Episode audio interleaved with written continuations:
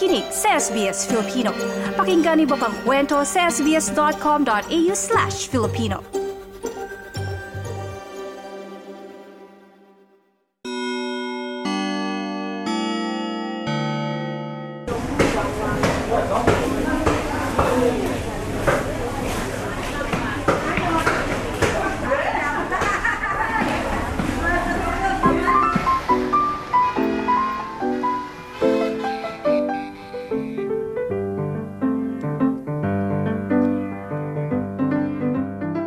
Happy New Year mga palayokers! Ito na naman tayo sa bagong episode ng Kwentong Palayok for 2024, first episode.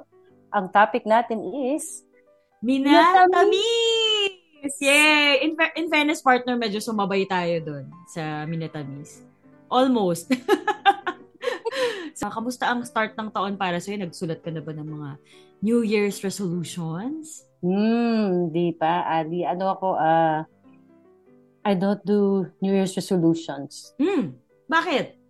Ah, ako nasa isip ko lang na goals. So goals na kailangan very specific uh, manifestation. Manifestation! ganun talaga pa kasabi, manifestation. Sana sa mga listeners natin, ganun din. I wish for them to manifest their dreams, 'di ba? So sana ano din, maganda yung pasok ng taon and the whole year you'll be able to um, pursue your goals. Pero not only that, di ba, importante rin yung happiness, di ba? And speaking of happiness, and speaking of joy, yung topic natin ngayon is desserts, di ba? Minatamis. So, Ana, that, since ikaw ang pumili ng topic na to, bakit, bakit nga ba minatamis ang trip mo na topic? Kasi, ang minatamis is part of Filipino table. I think, hindi natin siya tinatawag na dessert ang mga minatamis sa atin, sa, mga, sa ating mga Filipino, pwedeng merienda sa umaga, pwedeng merienda sa hapon, sa gabi, at dessert na rin. So, sa atin, I think yung word na dessert is, uh, hindi siya uh, hindi siya used mostly. Uh, palagi na lang, minat, kasi at the end of dinner, wala naman tayo palaging leche flan. Di ba? Mm. Leche flan, usually, pag may handaan. So, ang mga minatamis natin, madaming klase yan. Pwedeng halo-halo, pag nag-shopping ka, di ba pag nasa mall ka, oy may halo-halo. Halo-halo tayo. Oh. Or ginomis, ang gusto mo. O yung yes. favorite mo, Ali. May natamis na saging, saging. na saba. Napaka-simple kasi niya. 'di ba yung yung dish na yun, yung inatamis na saging na saba. Tapos pag sinamahan mo pa ng sago, kailangan may sago eh. Parang sa akin hindi kompleto pag pag walang sago. Tapos yun nga ako, enjoy na ako, ganun lang eh. Minatapis na saging na saba. Kakainin ko lang siya ng plain lang. Although, yung iba, kukulangan sila, lalagyan pa nila ng, gagawin nilang konyelo. And speaking of minatamis, one dessert or one panghimagas na favorite talaga natin that brings you back all the way to your childhood is dirty ice cream. Di ba, Ana? Do you love dirty yes, ice cream? Yes, yes, yes. Of course. Uh, pag-uusapan natin ang journey ni Chef Richie Carmona uh, her business. Uh, dirty ice cream here in Melbourne. Can you believe? Meron dirty ice cream dito. Yes, mm. exactly na sa Pilipinas. Avocado, keso, uh, mangga, ube, at chocolate.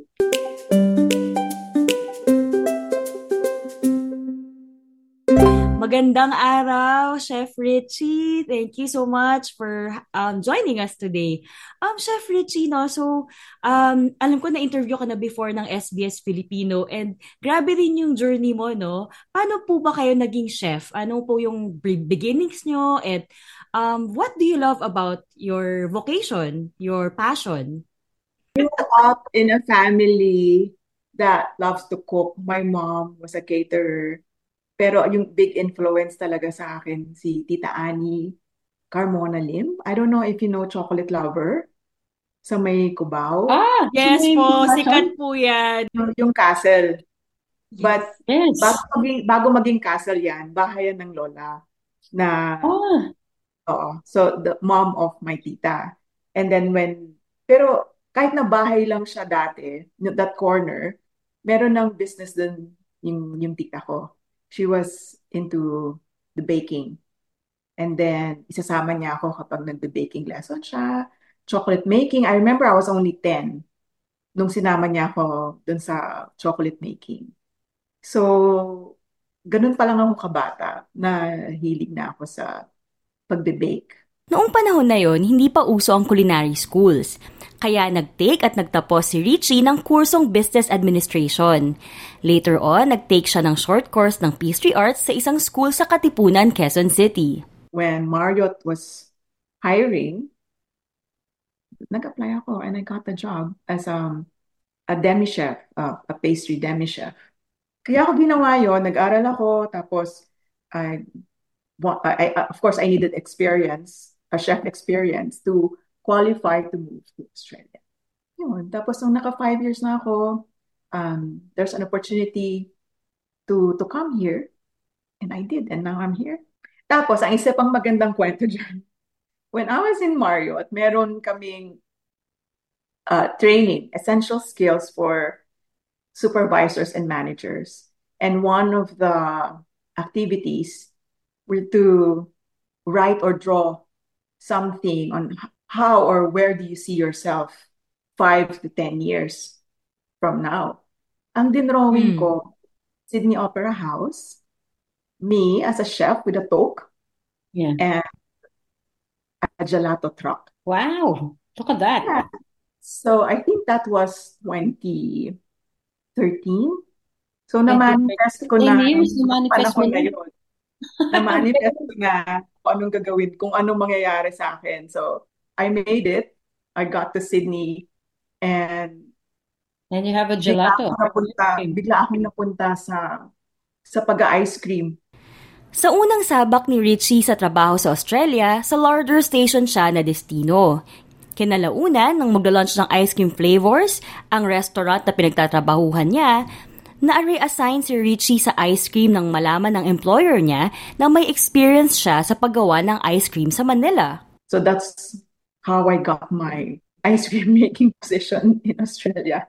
So nalipat ako from the main pastry kitchen, ah, no, from doing larder to making ice cream. Yeah, I love what I do. I love giving joy to people through food. So, Chef Richie, um, since you said you love giving um, joy through food, so ang topic natin today, namin na tamis, right? Mm-hmm. Ano yung favorite mo na kinakain na tamis or ginagawa sa bahay for your kids? Na minatamis. Na minatamis. Dirty ice cream, di ba? kapag narinig mo na yung bell, tatakbo ka na para para bumili ng ice cream. Um, it's a meron kasing kasamang good childhood memory ang ice cream sa amin. Like, pupunta kami ng dentist sa may, sa Cubao. I remember, Rustans yung building. Tapos merong Coney Island. Baka hindi na ito na naabutan ni, ni Ali. Mm. Abutan ko yan merong bubblegum flavor ice cream. And I, I remember the same tita, the same tita who owns Chocolate Lover, Tita Annie, would, she would take us to Baguio during summer. Tapos, syempre maginaw sa Baguio, di ba? And then, we would have ice cream for dessert. And she would say, but, no, but, pero maginaw na eh. Ba't mag-ice cream? And she would say, heat giving yan. So, so hanggang ngayon iisip namin na na kahit maginaw, kakain ka ng ice cream, may initan ka pa rin. Oh, she made it up to, for us to eat ice cream, heat, heat giving. At ito na ngang heat giving and childhood memories ang sinimulang dalhin ni Richie sa Melbourne noong 2021 when she started her dirty ice cream business, a pandemic business. Kwentuhan lang kami ng mga kaibigan. What do we miss the most you know, sa Pilipinas? Dirty ice cream is one or number one hindi naman siya premium. It wasn't special. But I guess yes, it, simple. With um, good childhood memories eh, di ba?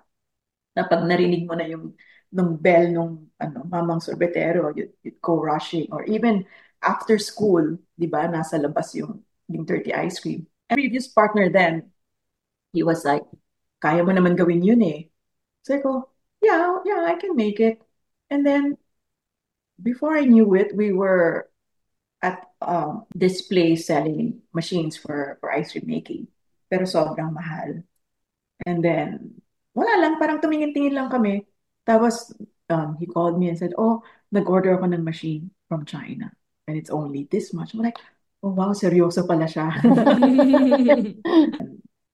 and we decided with five flavors, ube, cheese, yung classic, um, Yeah. avocado, mango, para sa Oh, mga ibang lahi. avocado, mango. And of course, there's chocolate. No, my son told me, Mm. pwedeng walang chocolate. Yeah, so that's how it started. Kayo ba, ano, curious ako, kapag nung bata kayo, ano yung, pag, inapro- pag papunta na si Manong Sorbetero, anong in-order nyo? Anong flavors? Um, ano ba? Cone ba? Or preferred nyo ba yung tinapay? Tinapay. Avocado. Avocado at saka mangga. Pero ang ang best seller ko dito, ube at keso. Ako gusto ko avocado, avocado lang. Avocado, Mm. avocado, avocado. Kasi 'di ba yung scoop niya maliit lang. Mm. Pag nandun sa cone na maliit. Di ba? Talaga, lang. avocado lang. Avocado talaga kasi alam mo yun. At saka gusto ko din yung keso ni, ni Dirty Ice Cream. How about ano? How about yung tinapay? Uh, did you like that before? No, ako hindi. Hindi. Hindi ko siya, ano. I, lo- I love the, yung mas maliit na sugar cone. I remember. Mm. Ikaw, Ana, sugar cone, wafer cone, Sugar tinapay. cone lang ako, yung maliit. Hihingi pa nga ako ng isa pa eh. Ipapatong mo sa ibabaw. Diba? Extra bayad. Extra bayad. Gis lang nun eh. Hindi. Ko Pero ko mas na mahal, maalala kung pero mas mahal yung sugar cone, di ba? Tama ba? Parang alam ko mas mura yung wafer cone. Mas mahal yung sugar ko. Oo, di ba? Nagdadala kami ng cup Mm, mas sa madami. bahay. Ah. Tapos, pabili nga ng ice cream, ito na yung cup. Tapos yung cone, sa nalagay sa tao. ibabaw ko. Diba? Parang tao. Yeah. so what is gonna be the flavor of 2024? Pwede na ba Flavor natin i-release yan? I do different flavors kapag may mga events. I've done coconut sorbet for barangay, barangay's event. Last December, I did puto bongbong. I forgot. Saging na sabang paborito ni Ali na minatamis. Baka mag, pwedeng magkaroon ng saging na saba na ano na Yes, ice cream. please. Oh, why not? Sige. Parang Ah, ano, ganyan. parang yung ano, yung ano ba yung banana pudding ng Magnolia? Banana pudding, Magnolia Bakery. Yeah. Yes.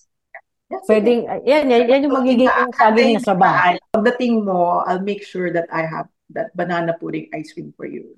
Ooh, yay! Oh, Na ang, na ang pangalan ni saging na Manifest. saba, minatamis na saging na saba. Bukod sa nakakatakam na talakayan tungkol sa dirty ice cream, ramdam namin ni Ana ang mainit na pagmamahal ni Richie sa craft niya. Pagiging chef, parang hindi ko naman to ikakayaman eh. Unless maging celebrity chef ka, di ba?